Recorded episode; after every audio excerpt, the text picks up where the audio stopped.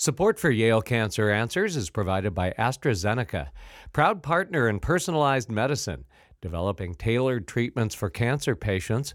Learn more at astrazeneca-us.com. Welcome to Yale Cancer Answers with Doctors Howard Hochster, Anees Chagpar, and Stephen Gore. I'm Bruce Barber. Yale Cancer Answers is our way of providing you with the most up to date information on cancer care by welcoming oncologists and specialists who are on the forefront of the battle to fight cancer. This week, in honor of Ovarian Cancer Awareness Month, Dr. Hochster is joined by Drs. Elena Ratner and Mary Jane Minkin. Dr. Ratner is an associate professor of obstetrics, gynecology, and reproductive sciences, and Dr. Minkin is a clinical professor of obstetrics, gynecology, and reproductive sciences at Yale School of Medicine. Dr. Hochster is a professor of medicine and medical oncology and associate director for clinical sciences at Yale Cancer Center. Tell us a little bit about your area of expertise. That sounds like a pretty long title. Uh, obstetrics, gynecology, reproductive science, blah, blah, blah, you know. Um, so my area of expertise is gynecologic cancers. Um, so cancers of the ovary, of the uterus, of the cervix, of the vulva, and so forth.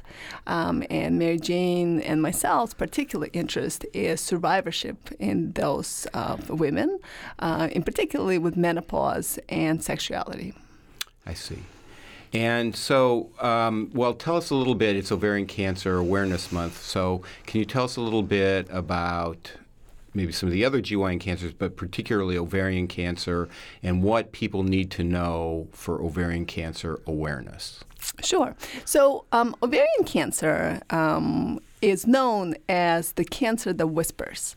Um, the reason it's known is that it's because, uh, unfortunately, these cancers continue to be diagnosed later in their stages. Um, women with ovarian cancer frequently don't have symptoms until cancers are uh, more advanced. Uh, but we now know that that's not particularly true.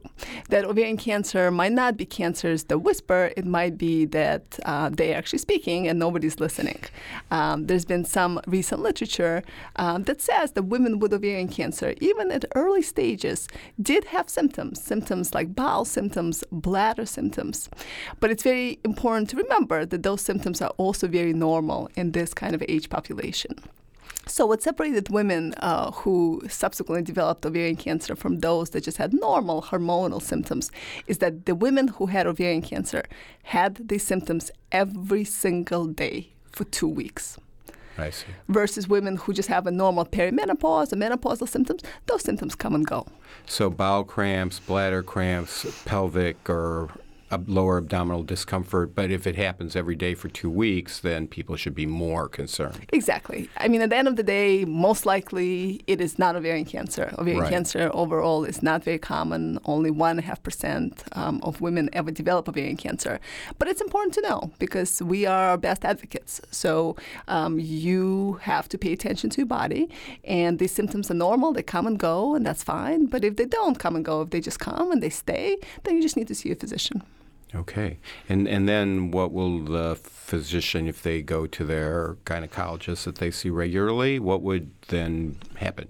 Yeah, so their provider usually would just take a history and listen to the symptoms, um, do a pelvic exam, and a lot of these questions will be answered just by normal physical examination. Um, and then we frequently do ultrasounds. So there usually is um, a very straightforward way of uh, working these things up. And that's all office testing? Correct. Right. Okay. So that's a key thing to be aware of if these kind of symptoms persist. See your gynecologist, and they can be diagnosed fairly. Um, fairly routinely. And uh, so, uh, what what is it then about ovarian cancer in terms of the presentation in terms of the spread and whatever. Can you tell us a little bit more about that? Sure. So, just like I mentioned before, you know, we continue to struggle with um, diagnosing these cancers early. Um, and that, again, comes both, you know, we, we, we, we need women to pay attention to their bodies, and we ourselves need to do better with listening and working these things up. Um, so, so much of what we do now is actually prevention. Um, you know, in the older days, we concentrated on treatment uh, for cancer. Then we talked about cure for cancer. Then we talked about early detection. And now the future is prevention. And prevention really can only happen if we identify the women who are at higher risk for those cancers. Uh, we now believe that the great majority of these cancers, as, as many cancers, are somehow genetically related. Um, so, for example, something called the BRCA gene, uh, the gene that became um, widely known with Angelina Jolie and her article in New York Times, um, which is one of the genes that predisposes women to developing these cancers. But she had breast cancer. Um, I Right. don't think she had any cancer. Oh, okay. but many women. She didn't, women. but she had a family history Right. of ovarian cancer. Oh, but correct. I see. And but many women, more commonly, women have breast cancer with BRCA. Yeah, so women with. BRCA1 and BRCA2 genes are at risk for breast cancer and ovarian cancer as well as some other cancers. Um, Yeah, and one thing that I just like to recommend for the general public as a general OBGYN is that in many situations, birth control pills have historically gotten a bad rap. Oh, I don't like hormones or things like that.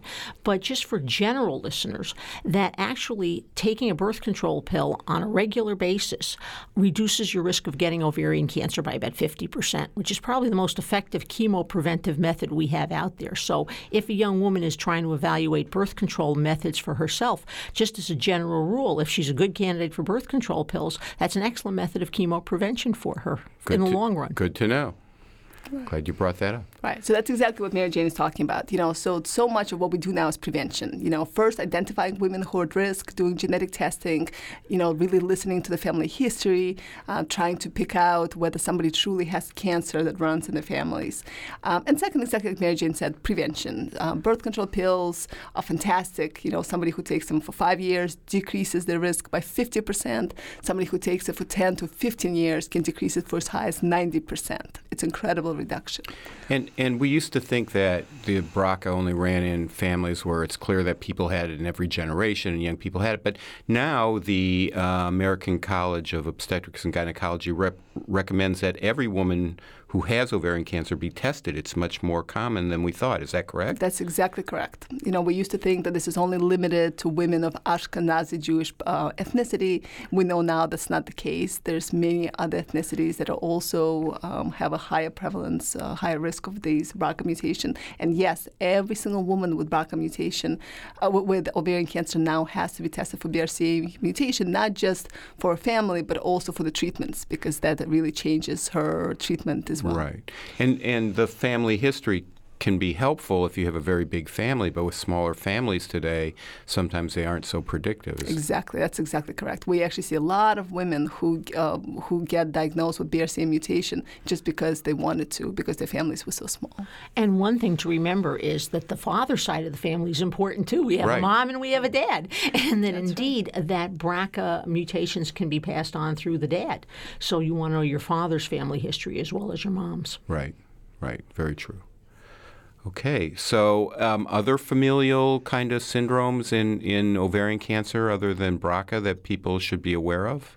There's some. Um, there's some that are more popular. There's some that are less. That's why we um, are such strong um, supporters of uh, genetic counselors, uh, who are specific professionals who would take your family history and make a big pedigree and really see if you are at risk for any familial uh, genetic disorders. But there's something called Lynch syndrome, which predisposes women to colon cancer, uterine cancer, and ovarian cancer. Right. Uterine cancer is the second most common for Lynch syndrome. That's right. And ovarian is third, I think. So uh, 15% of women with Lynch uh, syndrome can develop ovarian cancer. Um, so, so yes, so there's definitely um, familial syndrome out there that you should be aware of if you feel that the cancer is running in your family, because that would be one of those things you can do. Knowledge is power. So, um, while we were talking about uterine cancer, so if you go every year to your gynecologist and you go for the pelvic exam and they do a pap smear, does that help with detection of ovarian cancer? It does not.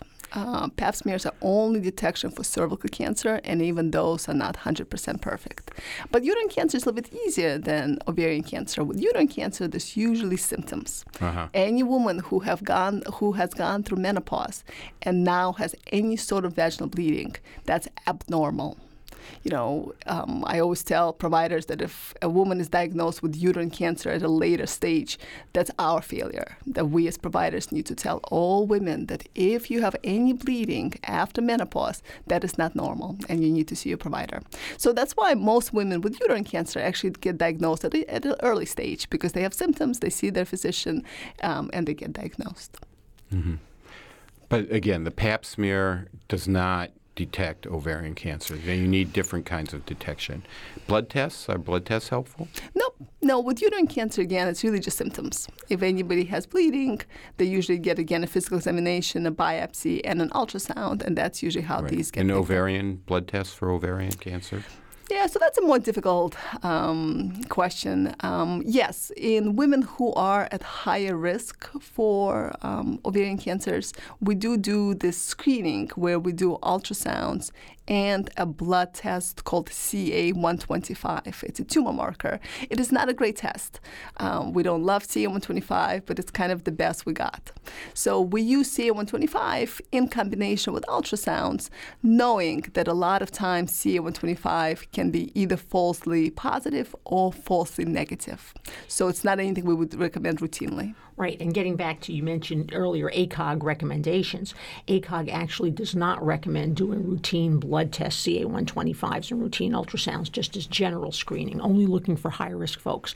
And what happens to my patients periodically, and I would say it happens once every year or two, there are blast emails that go out to the universe. I don't know where they come from, um, saying, go talk to your doctor about getting a CA125. And I have a bunch of nervous folks coming in, right. and I'm, you know, we didn't do a CA125. I said, no, and nor, nor do you you need one. Um, so as a routine screen, unfortunately, it fails. It's it's not sufficiently predictive so Right. that it should be used for general screening. Right. Only people who are at high risk. Okay. So, um, and uh, in terms of um, o- ovarian cancer awareness, um, any other symptoms that people get they should be aware of that you know would be of concern to get to your doctor? Right. So ovarian cancers um, usually happen after menopause or kind of around the time of menopause. And that's what makes it so challenging because a lot of women go through some changes during that time. So some weight gain, some bloating, some some bowel symptoms, and that is all normal. I think it's very important to remember that ovarian cancer in general is not very common and most symptoms are just normal menopausal symptoms. But again, the symptoms of bowel, um, cramping, uh, bladder symptoms, urinary tract infections that just keep coming, bloating, you know, all of a sudden you feel like you need to get, go shopping and get uh, a bigger size of clothes, um, fatigue, stuff like that. And, you Some know, of that bloating can be actually f- accumulating fluid in the abdomen, which is something to see the doctor about. Exactly. And there's one symptom because, of course, bloating I would say happens in 100% of menopausal Right. ladies. As a menopause doc, I don't see one person who doesn't complain about bloating. Um, but, and of course, people get panicky, and you know, and obviously, I do lots of exams and lots of ultrasounds on folks.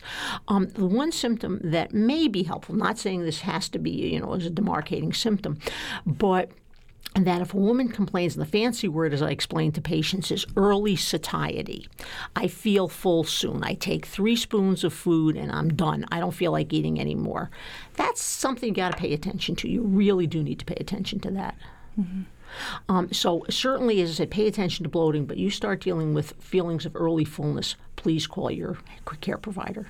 Okay, so bloating to the extent where you need to let out your pants, uh, early satiety, pain, bl- things that don't go away in a couple weeks that are there every day. These are symptoms to be aware of for ovarian can- cancer awareness. Doesn't mean you've got it, but it means go get checked out. Okay, well, we're going to take a short break for a medical minute. Please stay tuned to learn more information about ovarian cancer with doctors Elena Ratner and Mary Jane Minkin. Support for Yale Cancer Answers is provided by AstraZeneca, proud partner in personalized medicine, developing tailored treatments for cancer patients. Learn more at AstraZeneca-US.com. There are over 13 million cancer survivors in the U.S. and over 100,000 here in Connecticut. Completing treatment for cancer is a very exciting milestone, but cancer and its treatment can be a life changing experience. Following treatment, the return to normal activities and relationships may be difficult, and cancer survivors may face other long term side effects of cancer, including heart problems, osteoporosis, fertility issues, and an increased risk of second cancers. Resources for cancer survivors are available at federally designated comprehensive cancer centers, such as Yale Cancer Center and at Smilow Cancer Hospital, to keep cancer survivors well and focused on healthy living. More information is available at yalecancercenter.org. You're listening to WNPR, Connecticut's public media source for news and ideas. Welcome back to Yale Cancer Answers. This is Dr. Howard Hochster, and I'm joined tonight by my guests, Doctors Elena Ratner and Mary Jane Minkin, and we're discussing ovarian cancer. So, we've been discussing some of the uh, symptoms that uh, people should be awareness aware of for ovarian cancer that might lead to a physician visit and to be evaluated. So, can you tell us a little bit about uh, what happens if people have a suspected ovarian cancer? What's happening in diagnosis and then in treatment? So, the paradigm of treatment for ovarian cancer is drastically changing. Um, we have treatments today that we did not have three months ago. Um, we um, in ovarian cancer truly now believe in personalized therapy um, and targeted approach. So in the older days, like two years ago, everybody would just use to get the same chemotherapy, and most women would respond. Nowadays, that's not the case. Nowadays, here at Smilow, we test every single tumor. Uh, we know exactly what kind of mutations the tumor has, and then the woman gets personalized treatment, treatment specifically for her and for her tumor. So chemotherapies are easier. Some of them are now oral, so women don't even have to come in my office to get them. Um, and um, the success is greater and the toxicity is less. That's very, very encouraging. So, does surgery still play a role in the treatment of ovarian cancer? Absolutely. Surgery is kind of the, the, the big part um, of treatment for ovarian cancer. Uh, the goal of the surgery is to remove all the cancer and leave nothing behind. Those are the women that do really well. Um, and then once the tumor is all removed surgically, then we treat microscopic cells with treatment with chemotherapy or these targeted approaches. Uh, and that that's the normal thing. But sometimes you start with chemotherapy first in some cases. Yeah, most of the time we do. Um, but even in those cases, we always try to find something a little bit extra, something uh-huh. um, that would work a little bit better than the standard. Uh-huh. Okay. And uh, for the patients with the BRCA mutations that we talked about, there's a new drug that's been approved. There's a little bit different approach now? Right. So that's one of the one of the examples that I was referring to. Uh, the women with BRCA mutation, um, they there's now a drug that we've been waiting for for a long time for that to become FDA approved, which it now is, and it's a pill that works specifically um, for DNA repair. The the cells are then unable to fix themselves, so all the cancer cells die. Um, and it's an oral uh, drug, and there's now three of them that are all FDA approved um, and are oral oral. So women take them at home and don't even come in the office. And you use that instead of chemotherapy? Very frequently, we use it instead of chemotherapy, um, but it's not just for women with BRCA mutation. Um, only 10% of so uh, of women that we know of have the BRCA mutation, but we now think that additional, good probably 30%, have a BRCA mutation in their tumors. So they themselves don't have it, so they cannot pass it on to their daughters and their sons, uh, but their tumors has it. And that's a great thing for us because it gives us an opportunity to be able to treat it with this pill. So there are two things. One, you test the tumor itself for any DNA abnormalities and mutations, which are not necessarily inherited. Uh, mostly those are acquired because the tumors go bad. Exactly. They're cells that go bad. But sometimes it's inherited, like in the um, germline BRCA inherited syndromes, but sometimes the tumors have them anyway. The these kind of pills would work in either case. Exactly, exactly. So very many times the women come and then we get the, the blood testing done and they're so disappointed that they don't have the mutation. But that's actually not the most common way that we will treat these mutations. Most of them will actually be in the tumor, not uh-huh. in the blood. And and so that's and then they don't have to worry about passing it on. Exactly. So that's that's really important. Yeah, it's kind of a double benefit. You know, they don't pass it on to their children, but yet it gives us an opportunity to be able to target those those mutations. I see. So you two said in the beginning that you're very interested in survivorship and what happens after treatment for ovarian cancer. Can you tell us a little bit about um, what you're working on in that area? Yeah, so that's the big thing that Mary Jane, that's our passion. We um, really want to not just treat the women with ovarian cancer and uterine cancer and breast cancer and not just cure them, but we want to assure that they have um, a great quality of life during treatment and after treatment. Um, we, you, we always have to remember that these women are normal young women. They just happen to be diagnosed with this disease and, you know, they wake up one day and their life is different. You know, they're getting chemotherapy, things, is, things are not the same. So what we try to do is reinstill that sense of normalcy, give them their lives back. You know, these women just want to get in the in the in the car and drive their kids to school and, and go on a date with a husband, and that's what we're trying to do. We want to kind of instill back the normalcy that they lost during the treatment. Yeah, and we started a program uh, here um, about oh, 10 years ago now uh, for women. Not we started off with gynecological cancer patients, but we've now extended to all you know cancer survivors to deal with issues of sexuality, intimacy, and menopause, and we indeed call it our SIMS clinic, sexuality, intimacy, and menopause for survivors. And for example, a simple thing um, that women who have had ovarian cancer, many of them are indeed candidates for hormone replacement therapy. Many women aren't aware of that, um, and that certainly enhances quality of life for many of these women. And certainly, um, if these women are dealing with sexuality problems, things like vaginal dryness and stuff after uh, having surgery and chemotherapy, that we can address these with a lot of therapies, uh, vaginal therapies, and other kinds of medications that can be very helpful and can restore a very normal sex life. The other thing that we do with our uh, clinic, our SIMS clinic, is we have strong support from the psychology department, and every one of our patients meets with a member of our psychology team to talk about some of the really profound changes that can occur to um, emotional issues, to psychological issues with sex, and that we can schedule ongoing therapy with the psychology team if some counseling is in order. Um, so it really works out very nicely to try to join both the physical issues, hormonal issues, and psychological issues uh, for many of our survivors who do need a little bit of help that way. And we were hoping we're enhancing quality of life significantly. Oh, I'm sure. And so I want to emphasize while you started focusing on women with gynecologic cancers, this is common for women who've had any kind of cancer, and you see them in your clinic if they are having these issues. Absolutely. We see, again, a lot of breast cancer survivors, colon cancer survivors who've had radiation therapy. I mean, we have a lot of people that we've seen.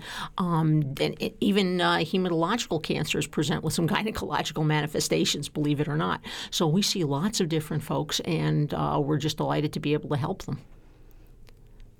Uh, we most recently were able to um, expand this program to include not just women but also men. Yes. Um, and there's now um, an extension of the program with the, within the urologic department with uh, Dr. Stan Honig, um, who now only also takes care of men. And the counseling that Mary Jane uh, referred to with uh, Dr. Du- Dwain Fehon um, is also for couples. So that's one of the beauties of this program is that we don't just take care of the woman, we are able to take care of the couple, of the family, and so forth. And and can you tell us a little bit more about some of the things that you do in the clinic then? Well, sure. And the other the other thing we should mention before getting into other things is we see a lot of our young women who come in carrying the diagnosis of BRCA, BRCA folks, who mm-hmm. themselves have not yet, fortunately, been diagnosed with a tumor, but find out they're uh, carriers, and they're going to be having some preventative surgery, like having their ovaries removed. But many of these women are having their ovaries taken out at a very young age um, to prevent the cancer from occurring, uh, which is what we want to do. But again, the good news is that many of these women, hormone therapy is quite reasonable, and we like to start talking about it long before they have surgery. We talk about what's going to happen after surgery, how we're going to help you after surgery, and we have a lot of data out there showing that hormone therapy in these women is really quite safe and actually helpful for their long-term health. So we try to start doing the counseling early before they actually have surgical interventions. But certainly, as far as our um, interventions with a lot of these women. Um, that we deal with hormonal medications, non hormonal medications. We do a lot of work with dilator therapy for a lot of these women, uh, particularly those who've had some radiation therapy, where we see a lot of those folks to help them. So there are a lot of interventions that we can do to really make their lives much better. And um, for the women who are the BRCA carriers, uh, the education sounds like it's really, really important, but there's also screening uh, and so forth. Uh, do you do that in your clinic? So we do that. We have a separate clinic where we take care of women with BRCA mutations or other mutations, or women who are deemed to be at higher risk high for risk ovarian clinic. cancer. Yeah, so we have a high risk clinic uh, that we really just deal with women uh, who we believe to be at high risk. Um, I just want to again emphasize the point that Mary Jane made. Because now Mary Jane and I are going to be just jumping over each other to tell you stuff. Um, it is Keep so it is so imperative um, that women with BRCA mutation know that they are candidates for uh, hormone replacement after their surgery. A lot of these women undergo these we call them risk reducing surgeries where the ovaries and fallopian tubes are removed as young as age 35. I see a lot of patients, a lot of young women who are referred to me from the community that after these women have their surgery, they are not placed on hormones because uh, providers believe that because they have the BRCA mutation, they are not, uh, it's not safe for them to be on hormones. Right. So, so just Yeah. what happens is that after your ovaries are removed, even at a very young age, you become immediately Exactly. menopausal. You, you don't have the female hormones that are normally made. So Exactly. you're saying it is safe for them to get these hormones even though they have a BRCA syndrome. Exactly. Not only safe, but better for their Right. health. Better for their quality of life. Right. And the other thing that I want to mention, as far as it's a quasi prevention issue, but I, I really want to make a, an advertisement here. If a young woman is diagnosed with any kind of cancer, you know, hematological cancer, you know, lymphomas, whatever, that one thing we also try to do is to get the word out to these young women and their oncologists that they should work on preservation of fertility for after their chemotherapy. It's a Right. very Right. important area.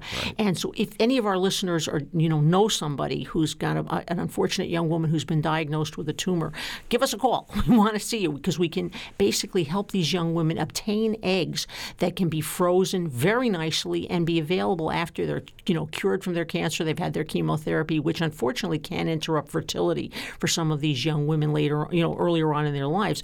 But we can actually save eggs so that when they want to become moms, they can become moms. And that's a pretty routine thing even today. It is, and many people are not aware of it. And many people, of course, panic the minute you hear the word cancer. Understandably, you get very anxious and say, I've got to take care of this like yesterday. And the answer is for most young women with cancer, we have that time that we can actually be able to save some eggs for her for after her cancer is cured. And again, we've known this for guys for years. We've been able to take sperm from young men and freeze them and save them. But now we can get eggs from young women, and we have that time and opportunity to do so. That's excellent news. So even if it takes an extra week or two, it's worth it. Absolutely. And as I said, it's not going to harm the cancer prognosis, and we can let these young ladies become moms later on.